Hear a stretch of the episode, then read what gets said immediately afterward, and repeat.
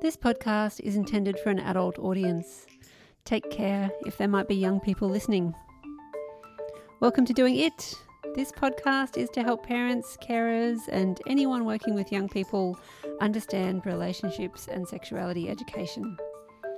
My name is Anne, and I work with the Sexual Health Victoria Schools and Community team.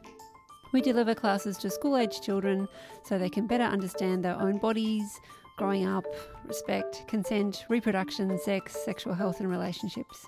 This episode is the last of a 7-part series produced with the support of the eSafety Commissioner. Go back if you haven't heard the earlier episodes. In this series, I've focused on a sentence from the eSafety Best Practice Framework for Online Safety Education in reference to children's rights online. It says that young people have the right to provision, participation and protection. My discussions in this series have focused on protection, with the view that relationships and sexuality education is a protective factor on and offline. Sexual Health Victoria is an agency committed to providing education and clinical support so that people might have positive, pleasurable sexual experiences and good sexual health. Increasingly, this means providing education and support in and about online relationships. In this episode, I'm going to speak to Sharon Trotter, who is the Education Manager of Prevention and Inclusion at eSafety. Australia had a world first with the establishment of a government agency solely committed to keeping citizens safer online. Sharon is going to talk in some more detail about what eSafety does and their goals. Sharon, thank you so much for speaking with me in conclusion of this series of podcasts I'm making with the eSafety Commissioner. You are welcome. It's good to be with you. So as I've been making this series, I've kept in my mind 3 words from the best practice framework for online safety education: provision, participation, and protection. So what's your vision for young people in terms of their right to provision and participation in the online world? That's a great question, because to an extent, as the eSafety Commissioner, we are about the protection end and the prevention end as well. But when it comes to provision, I think we just really recognise how important the online world is for young people. It is absolutely fundamental to their lives. They use it for a variety of purposes, all the way from communication, entertainment, schoolwork, help seeking. It is so important to their lives. So I guess we just really want to acknowledge and reflect that fact. Our most recent research into young people's use of the internet showed that teenagers are online over 14 hours per week, which was exclusive of school time and is a pretty solid chunk of time. When it comes to participation, we really see and encourage that young people are really involved in the decisions that involve them. They have a seat at the table, basically. So that means, for example, that in the family context, it might mean, and we'll talk about some of this later, but if as a family you're drawing up a family tech agreement, it's going to have a lot more chance of success if you've been talking to people, your young people, your children along the way, and you agree on what the rules of your household will be when it comes to their online use. For schools and so on, when you're drawing up policies and guidance for young people about their internet use, again, we really encourage consulting with those young people who are going to be directly impacted. And for us at eSafety, we really, again, want to give young people that seat at the table when it comes to having a say in online safety matters and programs that involve them. So we've recently set up our Youth Advisory Council, and a very exciting thing for eSafety. We're really looking forward to hearing young people's voices and putting them at the centre of our programs and our practices going forward. Co-design is such an important feature, and co-designing with youth is fantastic. Yeah, absolutely. We really just recognise that, if we're really going to get cut through with our messaging, we need to be hearing from young people about what it is that they are experiencing and how, we can realistically be helping them. So what can government agencies like eSafety do to provide protection for young people? So we had a few P's before, so I'm going to conceptualise our work through what we call the three P's, the three pillars of the work that we do. They are prevention, protection and proactive change. First of all, starting with prevention. So I work in the prevention space, so of course I would say that that is the most important element, and the goal with our prevention work is really to be stopping harms happening before they start. That's things like, we do that through offering website information, we offer resources and programs for parents, for teachers, and not just for young people and the people who influence them. We also offer programs for example, women who are experiencing technology-facilitated abuse in the context of domestic and family violence. And other more vulnerable members of the Australian community. We have targeted programs that reach those people. So that's the prevention side of the pillar. The protection side is, what happens if things do go wrong, and that's where we offer our complaints and takedown schemes. So I know that you've in your podcast series already, you've spoken to Alex Ash about some of our complaints, or one of our complaint schemes in particular, but we have four ways that we can take, or four types of content that we can take complaints about, and we can work to get that content taken down. So just in brief, they are, we have a cyberbullying complaint scheme. So for young people under the age of 18 who have experienced cyberbullying, they can complain about that to us and we can work to get that content taken down. Intimate images, if you're, this is for anyone of any age, if an intimate image of you has been shared without your consent, again, you can report that through to eSafety and we will get that content taken down. We have a new scheme which is targeting serious cyber abuse that's impacting on an adult, so that's somebody over the age of 18. And we also have our scheme for harmful and illegal online content. So we offer, those four ways that if something is going wrong, hopefully address that concern. And then the other way that we do our work is through a proactive change element. And that's really where we are working with the technology industry to embed concepts like safety by design, which is, the concept around making sure that when you build technology, it has safety built in right from the get-go. So it's not being added as an afterthought or as an add-on, but the tech companies are thinking, through that lens of how they can promote safety and ensure that right from the outset of their product design. The other thing that we offer we have regulatory schemes that we administer, and we work with the internet industry around codes of practice, whereby we call it a co-regulatory approach, an industry developing a code of practice that will deal with certain types of harmful online content. We will work with them around developing that code of practice, and we will register the code when we're sort of satisfied that it meets certain requirements. So I guess that's another part of us sort of shaping that online regulatory environment. When it comes to agencies like eSafety, actually eSafety is the first online safety regulator in the world. So Australia has kind of led the way in terms of its response here to online safety concerns. We're certainly not the last. We're aware that there's a number of other countries looking at Australia's model and how they can apply that or apply something in their own country. Yeah, that's so interesting. I think a feature word through the podcast has been proactive. Be proactive about this. Be proactive about this conversation, and ideally, prevention is better than following through with repairing harm if it happens. Exactly, that's right. It is definitely best to to prevent that harms from happening. But we do recognise that. That can't always be the case. So I think it is important then to have a way of helping those people who have experienced online harm.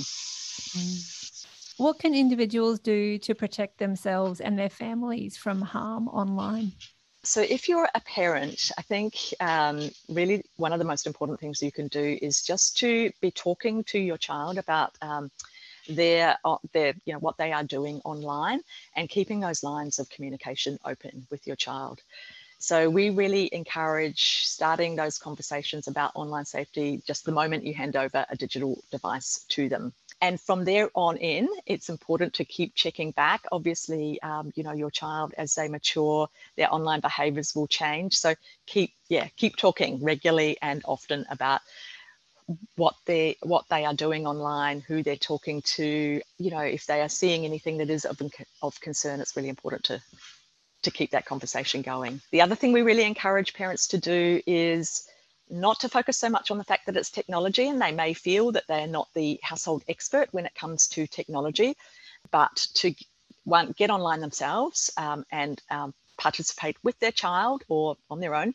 Make sure that they also are engaged online and that they're aware of what their child is doing and what the potential is of the various services or apps or websites that their children are accessing. Not being scared that it's technology and it's out there and they don't necessarily know what to do about it, but seeing guiding their young people through their technology journey as being another aspect of parenting, and just applying those same old parenting skills that they would to any other situation in their child's life. Do things like create family tech agreements. So again, doing it with your child. That might be things, and your family tech agreement might include things like having limits on how long they can spend online, what apps and activities they're allowed to do online, and also where potentially to use the devices. You might want them to be using it, particularly when they're younger, to be using the device where you can be keeping an eye on what it is that they're doing. I think we recognise that for parents, obviously their rules are going to change as their child grows older. So initially, as a parent, you might be very actively, but obviously as that changes, your child grows older, they'll be a bit more independent online. And I think that's where it really comes back to making sure that you have those lines of communication, they're open, so that if a child experiences anything that causes them concern, they know they can come to you. We do encourage parents not to sort of leap to taking away the technology. If your young person has an issue with, or something has happened to them online, obviously, that's a matter for the parent, your judgment as a parent, but sometimes that is the very thing that children will most fear, and that may cause them to be reluctant to come to you with a problem. So don't leap to taking away the device as a solution. When we talk to young people about online behaviour, we often talk in terms of what is legal and what is ethical, and the legal is easy to find out. We can read the laws and understand what they say, but ethics is more difficult to talk about. So how could discussions of ethical behaviour be embedded into cyber safety education? Our education content is really framed really strongly around those kind of ethical considerations. That's not to say that we don't include discussion around the legal aspects, and sometimes young people just want to know, if I do this, is it against the law? And sometimes it's a bit easier to define, what is legal and what's illegal. Although I should add that is also, there's often interpretation and context over those kind of considerations. Our programs are really focused around some underpinning ethical understandings. And I think that's really important for long-term behaviour change. And I'm talking about things like, some sort of fairly simple, in some ways, ethical concepts like encouraging young people to be nice to others online, to be aware of how their actions might impact others, and to be aware that, in an online context, you can't necessarily see how somebody is reacting, to sort of anticipate how it might impact, to be aware that some things might impact on some people more than others, and so to apply that sort of contextual thinking, things like how and when to seek help for yourself or for someone else if things do go wrong. So I think, they're really, I guess at heart, they sort of are ethical concepts, and around, they go to things like more of those social and emotional behaviours that we really want to see and cultivate in young people. Some of the programs we have, and these are all available on our website, but we have a program called The Yes Project, which is all about encouraging young people to be positive present, to be a positive presence online and to support their peers online. We have a computer game called The Lost Summer, which again is really encouraging young people to be respectful of others, to take responsibility for their actions, to be empathetic to other people's situations, and also to be resilient. Behaviours that we want to see and encourage online are the same as the behaviours that we want to see and encourage offline. So it's not a whole different spectrum or a whole different way of thinking about things. It is, you know, those same kinds of skills and capacities that we really want to be developing. What would you like young people to know about services available through eSafety? We really want... I guess fundamentally, we really want young people to know that we are here and that our services are available, and that we can offer practical help and support to both, you know, prevent those online harms from happening. But if something has happened online, we can offer support and we can help, hopefully, to address the concern. Yeah, I think we really want to stress that if people make a complaint to us, we focus on practical outcomes. Often if people come to us because they've been cyberbullied or because they have experienced image-based abuse, the one thing that they most want and that will most sort of help them is to get that content taken down. And we have, through our powers, we can do that. We can arrange for that content. We can work with the providers, the platforms, and we can get that content taken down. If it's content that they've come to and they're concerned and it doesn't meet our complaints thresholds, there are still ways that we can help. We can refer people through to the police if we think it's a matter for law enforcement rather than eSafety. And we can and do refer people through to Kids Helpline or other help services if they need help of that nature. So please come to us if you have a problem. We can help to address it and we can direct you to other people who can also assist. We really want young people to know about the range of education services and resources that we have, that we offer through both our website, and we also offer training webinars for parents, and we offer professional training for teachers and for others who work with young people and support them. So to check out what we offer there. I think as well, if you are a parent and you want some advice on some of those really tricky issues, like how to start a conversation with your kids about a sensitive issue, we have a lot of conversation starters on our website as well. If you're a teacher and you're looking for some curriculum-based resources that are mapped to the national curriculum, we offer those through our website. So I think the key message is really to encourage young people to get online and to check out what it is that we offer. I think you're right. And just know that you're there. I think exactly. Just knowing about the service in what appears, I think, to young people to be a very unregulated environment, to know that there is regulation there, I think Absolutely. Is reassuring. Exactly. Sharon, thank you so much for speaking with me. You are welcome. Thank you. Sharon has really reiterated the need for a proactive approach to protection. Also, that conversations about eSafety don't need to be limited by someone's technical expertise. Users of technology are making decisions based on the social and emotional skills that they have. Young people will need help building these skills. Sharon also talked about the regulatory role that eSafety plays in Australia. This is so helpful for young people to know about as a reporting avenue. And it's important to the structure of how new technologies are designed and created. Finally, I would like to leave the last word to some young people.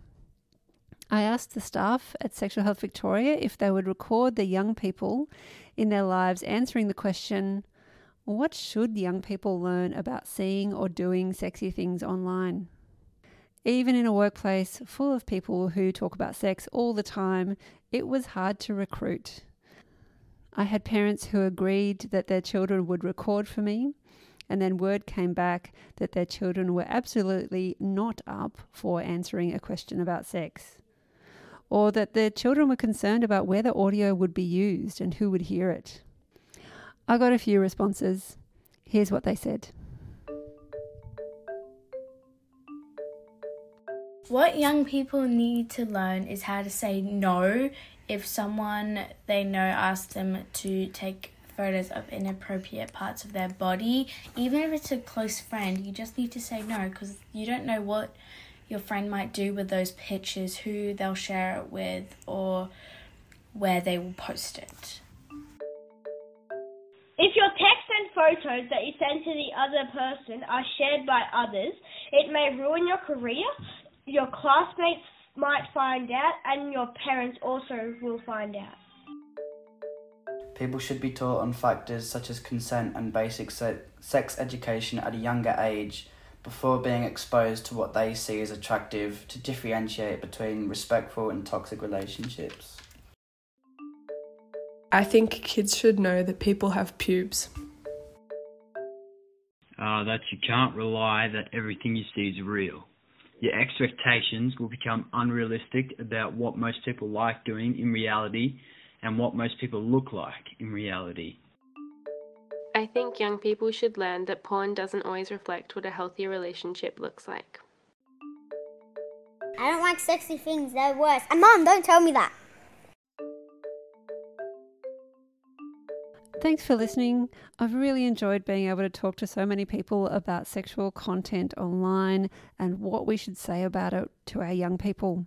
I'm really hoping that this can progress the discussion we have with our young people about sex and relationships on and offline.